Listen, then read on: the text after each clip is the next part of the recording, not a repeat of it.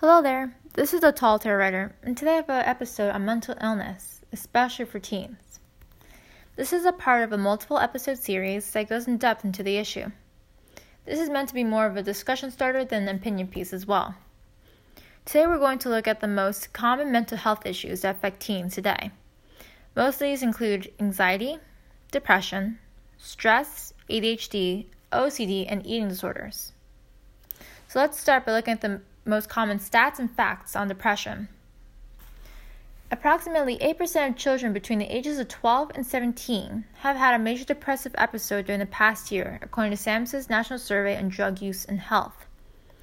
Girls are more likely to experience depression than boys. And there are four main types of depression. About half of all teens who meet the criteria for depression report that their symptoms severely impact their social academic life. Doctors do claim that depression is usually quite treatable, and sometimes therapy alone is helpful. And sometimes a combination of therapy and medication can offer the best symptom relief. However, it is known that if it is left untreated, depression can get worse. The next one's anxiety. Approximately 32% of teens between the ages of 13 and 18 have an anxiety disorder, according to the U.S. Department of Health and Human Services. Although anxiety is considered treatable, only 18% of the 32 receive treatment. Anxiety can severely impact a teen's life as well. It often interferes with the teen's ability to socialize with friends, and it can interfere with the teen's education. It often is the most overlooked disorder as well. Severe cases of anxiety can prevent a teen from leaving his or her house, period. There are many different types of anxiety disorders, including generalized anxiety disorder, PTSD, social anxiety disorder, OCD, and phobias. Generalized anxiety, for example, can cause a teen to feel anxious in all areas of life. But social anxiety disorder may make it difficult for teens to speak up in class or attend social events. Talk therapy is usually the most preferred form of treatment for anxiety. Teens may benefit from learning skills to manage the symptoms and face their fears as well. The next the next one is attention deficit hyperactivity disorder or ADHD. Approximately 11% of children between the ages of 4 and 17 have been diagnosed with ADHD, according to Centers for Disease Control and Prevention. Symptoms of ADHD may become apparent by age 4, but sometimes the symptoms don't become problematic until the teen years. Children may not experience academic problems until the work becomes difficult, and that time is usually during the high school years. There are two different subtypes of ADHD there's a hyperactive type or the inattentive type. It's also possible to have a combination of both types. Teens with the hyperactive type dif- usually have a difficulty sitting still and can't stop talking and struggle to complete a project. Teens with the inattentive type tend to lack focus and become easily distracted. ADHD is often treated with both therapy and medication, but parent training may also be part of the treatment to help manage family symptoms in the home. The next one's eating disorders. Eating disorders include anorexia, bulimia, binge eating disorder as well. Among teens between the ages of 13 and 18, approximately 2.7% suffer from eating disorder, according to the National Institute of Mental Health. Although eating disorders can occur in both males and females, the prevalence is much higher in females. While anorexia is characterized by extreme food restriction and weight loss, bulimia involves binge eating and purging, either by vomiting or through the use of laxatives. Binge eating disorder involves massive quantities of food at one time without purging. Eating disorders can take a serious toll on teens' physical health, and treatment often requires both physical health monitoring and intensive therapy. So, what is the result of all of these mental health problems that's starting to arise? All these problems that are finally being seen as a problem? Well, the result is a suicide crisis in America. Uh, we're living in a decade with the highest amount of suicide rates in the US, and it isn't getting lower. One of the highest marks we have seen is in 2017, which was led by a sharp increase in suicide of older teenage boys.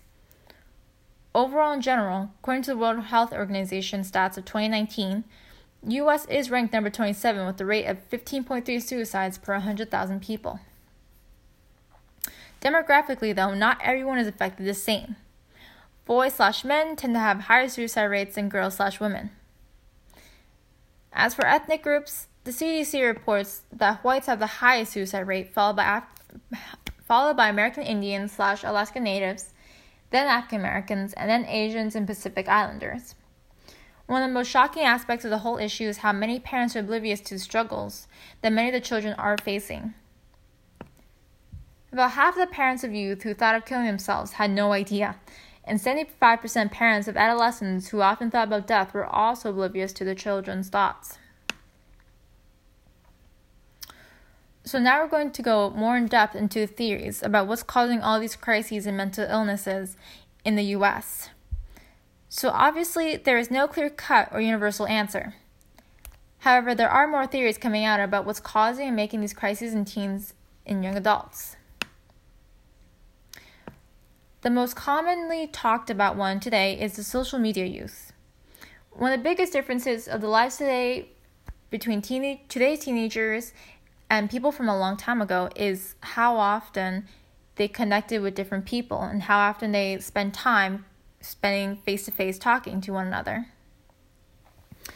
Today, we find that most teenagers are using social media and technology, which does take away time from not only family, but spending time talking to one another face to face and we are starting to see complications of it. A study from last year had a national sample of young adults, ages between 19 and 32, that showed a correlation between time spent on social media and perceived social isolation, also known as PSI. However, the authors noted that directionality can't be determined. That is the question saying, do people feeling socially isolated spend more time on social media, or do more intense users develop perceived social isolation? And it is a good question. However, they did see a difference in the progression of an already existent depression in another study with, with just teenage girls. They found that girls who were heavy users of social media, but still kept a healthy balance of face to face interaction, did not see progression in their depression symptoms. Girls who became more engulfed in social media than having more face to face interactions did see worsening symptoms. So, just based off that study, there are definitely a link between isolation due to technology and depression. Um, otherwise, they have also found self esteem, especially in girls, to be one of the culprits of depression. And social media plays a big role in it since it lets kids compare themselves negatively to each other. And otherwise, sometimes impossibly show um, achievable standards that are just not, it's not possible to ever get, especially in beauty, travel, or accomplishments. Um, many researchers and psychologists also believe that social media plays a big role in the increase of suicide rates. According to an article in the Los Angeles Times, youth suicide trends do not align well with the economic explanations or with public traumas like school shootings or terrorist attacks. However, smartphone and social media use have become overused, and there's a fundamental shift in the way teens spend their leisure time. Activities that benefit mental health include sleep and face to face interaction with family and friends, and that has declined as American youths have to deepen their engagement with digital media. So it's interesting to think about how times have changed and the way we interact with one another can affect the way we think. We really weren't made to be in isolation, and it shows that humans crave emotional and physical intimacy. Besides that, we also have um, medical. We have a medical theory towards mental illness. So these are very basic. These include genetics, such as heredity, um, Mental illnesses sometimes run in families, which suggests that people who have family members with a mental illness may be somewhat more likely to develop one them- themselves. Susceptibility is passed on in families through genes, and experts believe that mental illnesses are linked to abnormalities in many genes rather than just one or a few. Another one is infections. Common, common certain infections have been linked to brain damage and the development of mental illness and the worsening of its symptoms. Um, brain defects or injuries are also very common in developing mental illness. And then, of course, there's external factors. External factors include um, drug use. Drug use can cause anxiety, depression, and paranoia, and sometimes drugs are used to cover up or to self medicate against anxiety, depression, and paranoia. Then there's actual, real physical abuse, anything that's done at home, uh, physical, verbal, and even taps into bullying um, which this day and age is also connected to social media since most bullying does happen on social media. We also see other external factors such as poor nutrition. Uh, there has been a lot of research done on how poor nutrition can impact the brain. Um, usually, not always, but usually people are missing certain vitamins and nutrients like omega 3 fatty acids, vitamin D, vitamin, vitamin B complex, folate, zinc, iodine, and selenium. Especially magnesium and folate. I found a study showing how people with low folate levels have only 7% response to treatment with antidepressants, compared to those with high folate levels in their blood that have response to 44%. So, if you are on antidepressants, it's probably much better to be on folate um, in order for the present to work much better in the body. As for magnesium, almost half of Americans are deficient in it, and that's due to our poor diet. Magnesium was usually used as an original stress reliever pill. Uh, apparently still is, and apparently you can still get it at a store as a powder and mix it into your water. Another common external factor of mental illness is toxins. Um, toxins such as pesticides. Research shows um, how pesticides exposure can lead to depression, anxiety, and psychiatric disorders. Uh, the most typical source of pesticide exposure for the average American is conventionally grown food they put on their plates daily. And there's also heavy metals. The main culprits for heavy metals tend to be mercury, lead, and arsenic. And exposure to these metals are known to cause anxiety and depression.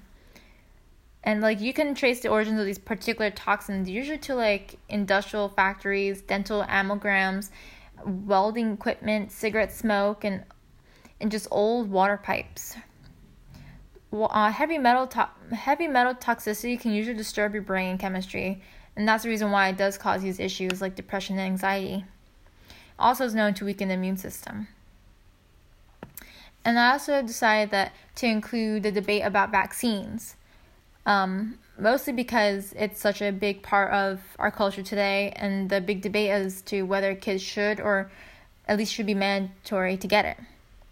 Well, some people believe that vaccines given to young children can injure their brain. And this is all up to debate and perception, of course, depends on the teen and the parent as well, whatever they think is best. However, there's no doubt that there's chemicals and metal, metal additives to these vaccines. It is made to the public, to American citizens, on the CDC website.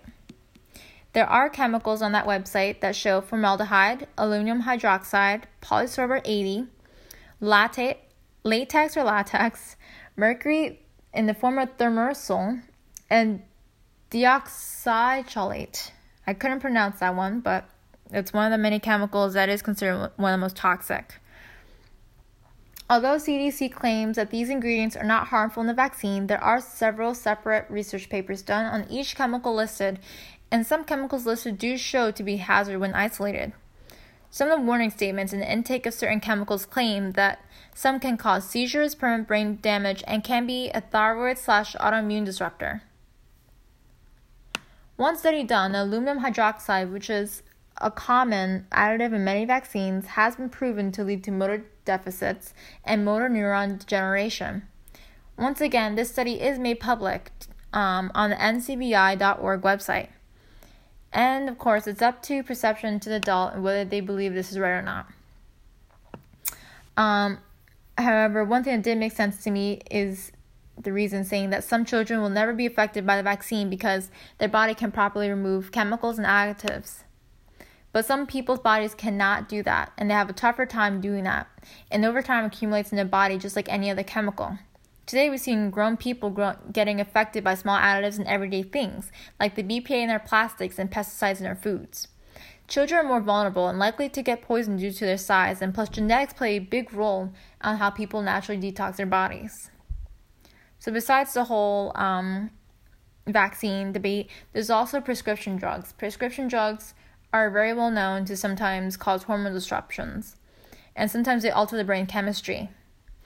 So, some certain medications are known to trigger depressive symptoms in others.